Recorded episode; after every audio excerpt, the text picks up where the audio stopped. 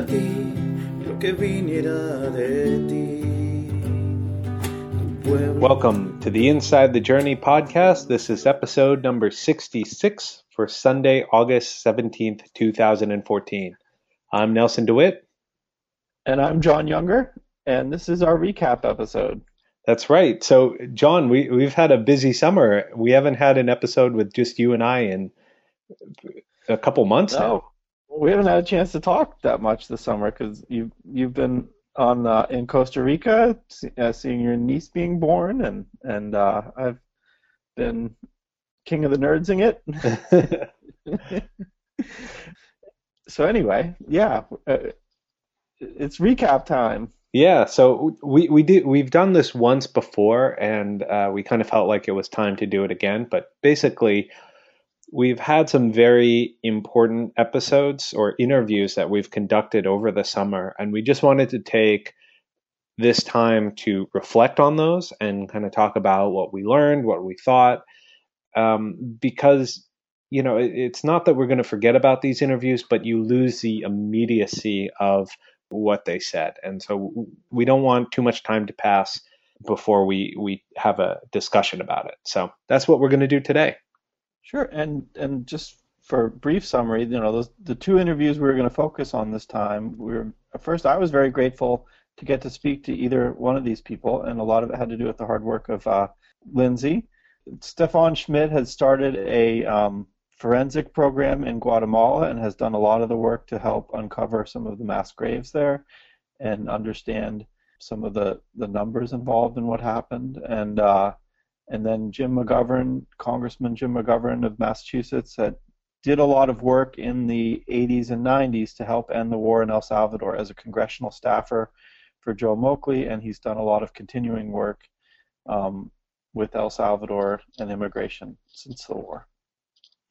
Yeah, so we'll we will have links to both of those episodes in the show notes. Uh, to, there are actually five different episodes that span um, the entire summer, and there'll be links and everything where you can check those out. Okay. So to start, you know, uh, we're going to kind of try and do this going back and forth, and you know, my one of my main takeaways was listening to the two of them. It reminded me of an interview that we did early on with Ralph Sprinkles, which was about the formation of Pro B. And what struck me about all three of these interviews is how the the individuals were all kind of thrown into these roles. So Ralph Sprinkles, who helped found the organization that reunited with uh, me with my family, had no idea how to start an organization like that. He hadn't done. He had not done any investigative work before. That was all new. He, well, he did the. He, he did it through his investigative work, right? Through the Truth right. Commission. Yeah. Well, he. So he he did work on the Truth Commission, which then led him to found this organization. But it wasn't like he went to El Salvador specifically to to start this organization or to be a part of it. It was kind of he was thrown into it, and. Mm-hmm. I heard the same thing from Stefan Schmitt, who was doing work in Guatemala, but he kind of got thrown into this role of doing uh, forensic anthropology in Guatemala. So I thought that was very interesting how it just kind of happened. And, and he was in Guatemala at a time where they were where they were digging up mass graves, and he became a part of it. You know, mm-hmm. And then with Jim McGovern, he was at the time he was working for Congressman Joe Moakley, and Moakley kind of you know randomly got well, involved. He had, some, he had constituents in Jamaica right? Plain, yeah, right. But I, I, you know, so he he got involved with this this issue in El Salvador, and he asked he asked Jim McGovern to lead the charge. And one thing that uh, McGovern said to us was that he had never done an investigation. He didn't really know Spanish. Uh, it was all new to him. And so here are three individuals whose whose life's work, you could say, they were kind of thrown into, you know. And I just thought that that was very interesting to me. Yeah, I I think along the lines of what you're talking about, what's interesting to us and what's what's a draw, I think, is these are people who care, who care deeply, right? And you, it sort of gets to, how did that happen? Why is it that something that's happening thousands of miles from where they're from is so important to them, right?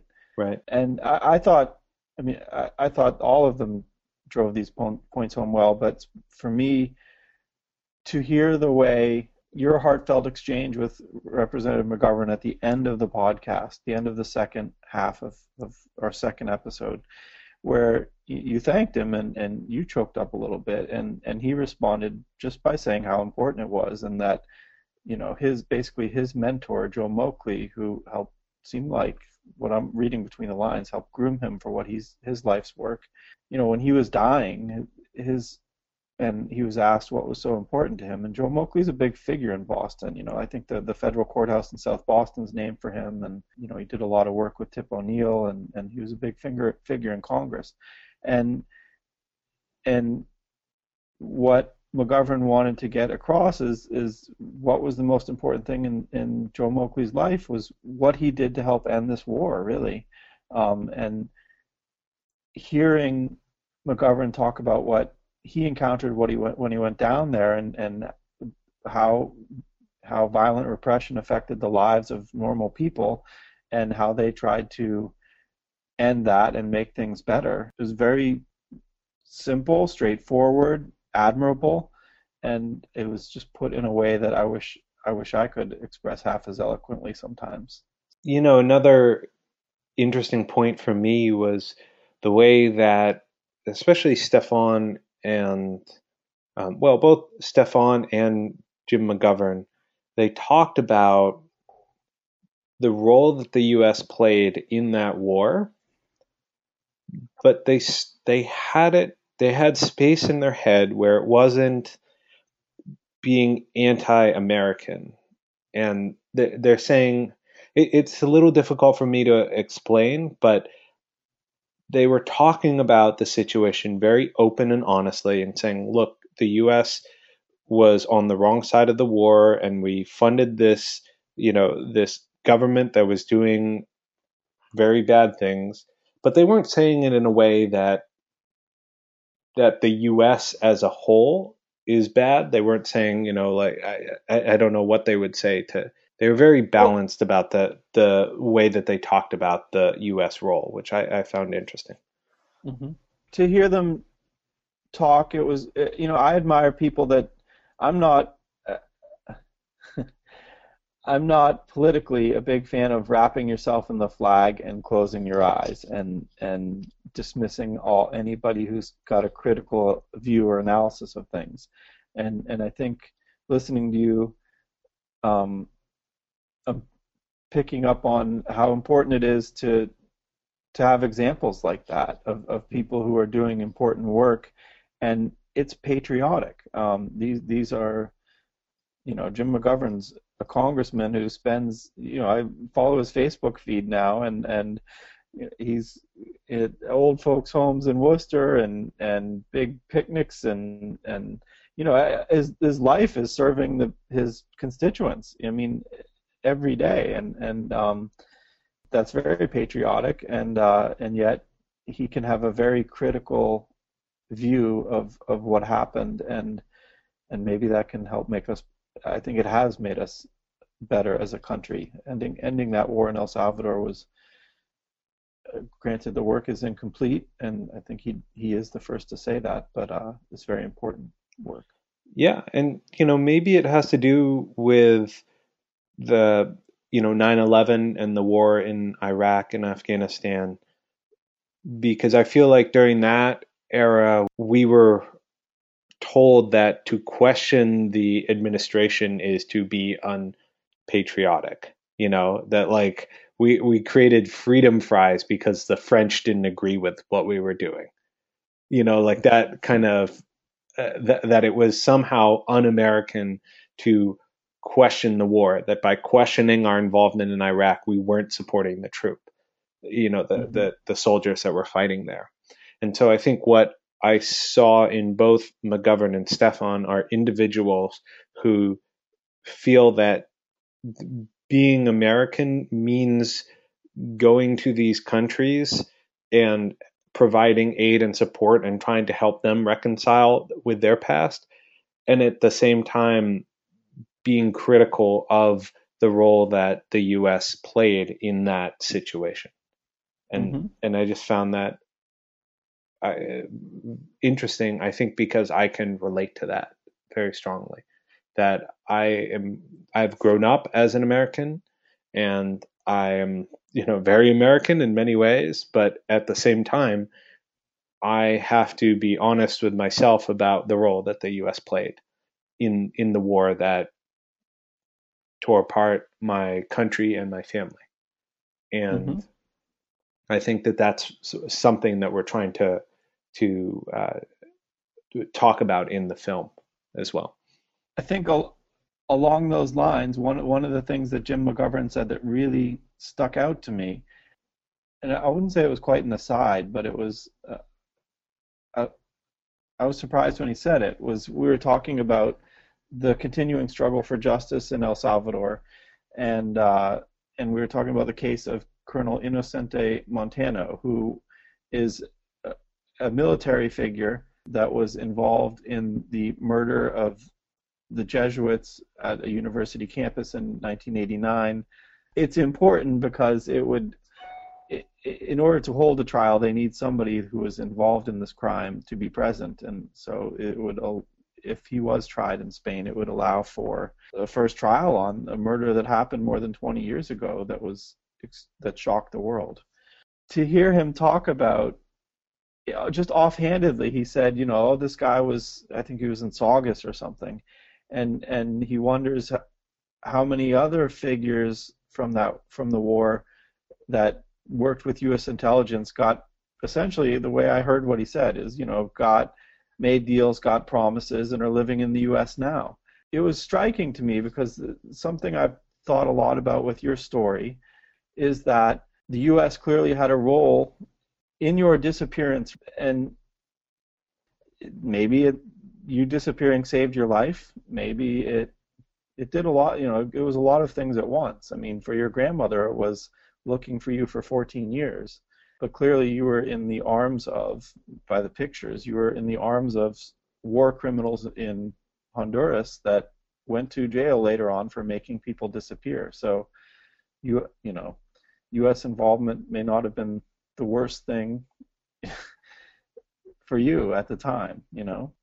Well, you, you bring up a good point about, I think, the, the difficulties of being one of the disappeared and then reuniting with your family, in that you, you do have to mentally walk this very fine line between feeling maybe guilty or ashamed of what the, you know, the culture that you've now become a part of has, it did the, you know, was partly responsible for what happened to your, your family. And that's why I think the, the answer that my, that my uncle Mariano gave in the film was, is so powerful, because he says, it's not the American people, it's the imperialists, or the people who had an imperial attitude about the U S that, that the war was against. You know, that, that he had this space to say, all right, there are some people within the establishment that is the U S that we are against, their policies and their beliefs, but the average American person, we are not. And I think that that is something that most American people have a hard time coming to, to grips with, that we can both be compassionate and responsible. And I guess I, I felt like that's a very internal, personal struggle, right? Right. And and I guess I, what, um, one of the things that Representative McGovern said when when he, not offhandedly, but aside, said, you know, I wonder how many of these guys are, are still here and we just don't even know about.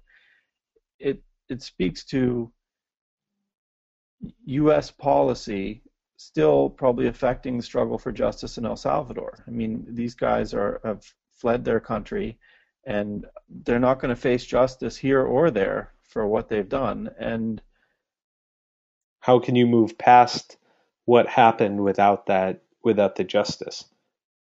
Yeah, and and uh, it just, I'm not saying it very well. Um, well, that's what both of the both Stefan and McGovern talked about, is is sort of this need for justice, but it wasn't. Uh, there wasn't like an undertone of retribution. It wasn't saying that like we need to bring down all of these dictators and drag them into the square and make sure that they're they're you know punished, that they're stoned. Mm-hmm. It was saying we need to have justice, and some people should go to da- jail, and we need to understand what happened. But it doesn't mean that we're you know trying to throw out or, or arrest or bring down everyone who was involved. You know, mm-hmm. that might be too extreme. And so again, it's this interesting balance between, uh, you know, the, the need to heal, and maybe a better way of talking about it is that when some people talk about the events that happen, they say, let's forget about it, let's move past it. And I think what each of these individuals were saying is that it's really hard, if not impossible, to move past what happened without addressing these issues. And that does not necessarily mean that people are, are dragged and hauled off to jail. It simply means that there's account- accountability and that certain people are, uh, you know, face the consequences. But that doesn't mean that everything is turned over. Mm-hmm. And I, I also think just McGovern talking about how he won, he just wonders how many people are here. It, it speaks to the ongoing role the U S plays in deferring justice in Central America. It, a lot of times, as an American, you wonder, you know, it, it, okay, they had a, a civil war in El Salvador, and it's twenty years later, and after our civil war, our country still faced a lot of violence and turmoil. So I get it to that extent, but you know, with El Salvador in the news a lot now for the immig- immigration crisis that. It's spurned by a lot of violence at home. You just, people don't have a grasp of it, and they wonder why, and they and they're searching for answers. And and uh, you know, I think that it can be said that part of the way in which U S foreign pol- policy is responsible for this is continuing to cover up the truth about what happened. Because how are you going to start to have justice if if we're not working from a basis of fact ab- about the past, and if if Uh, when we were there, I think the, the figure that uh, that stuck in my head was over ninety percent of murders go un, unsolved and probably largely uninvestigated. And that has roots, I think, in in the Civil War and in the Amnesty Agreement and in the United States also not confronting how, how it was complicit in, in a lot of what happened. There, I've said it. You can move on. no, I, I think that I, I think that's a great point, because you're right. I, I feel like there are a lot of people who are angry. You know, you look at the protests at the border. There are people who are angry and feel hurt, but I think that the the reasons that they're being given as to why they should be angry and hurt are not the the factual ones, as you're pointing out. You know, I, I think also. I've been thinking a lot personally uh, about, you know, we look in this country at the civil rights movement and a lot of the so- social injustice that happened to African Americans and over a long period of time. Um, and, you know, I have burning images in my head of, of, you know, of violence against civil rights workers and blacks from the, from what I studied in school. And, and, It's it's just fascinating to me that we have, I feel like we have a huge blind spot for things that happened, you know, a thousand miles further south to people who speak Spanish, and and maybe you know culture at least, you know, our, our the, yeah, I'll, I'll just leave it there. We have a huge blind spot, and as bad and much worse things happened in many instances. I don't. It's not even right to compare them, but yeah, I, I think that they they should be looked at along the same lines. Hmm. You know, I kind of feel like that's a good place to to maybe wrap it up. I don't know if you had any other points, but I think these were some amazing interviews, and uh, uh, we I know that we put out a lot of shows, and not everyone has time, but please go listen to them because they are worth the worth your time. And we're very thankful for our interviewees. And one person we didn't get to talk about today was Catherine Ferguson, and who lives in Tucson and has done some important work to help people, uh, a lot of these uh, undocumented immigrants along the border. That's right. So go check out all those episodes, and we'll see you next time.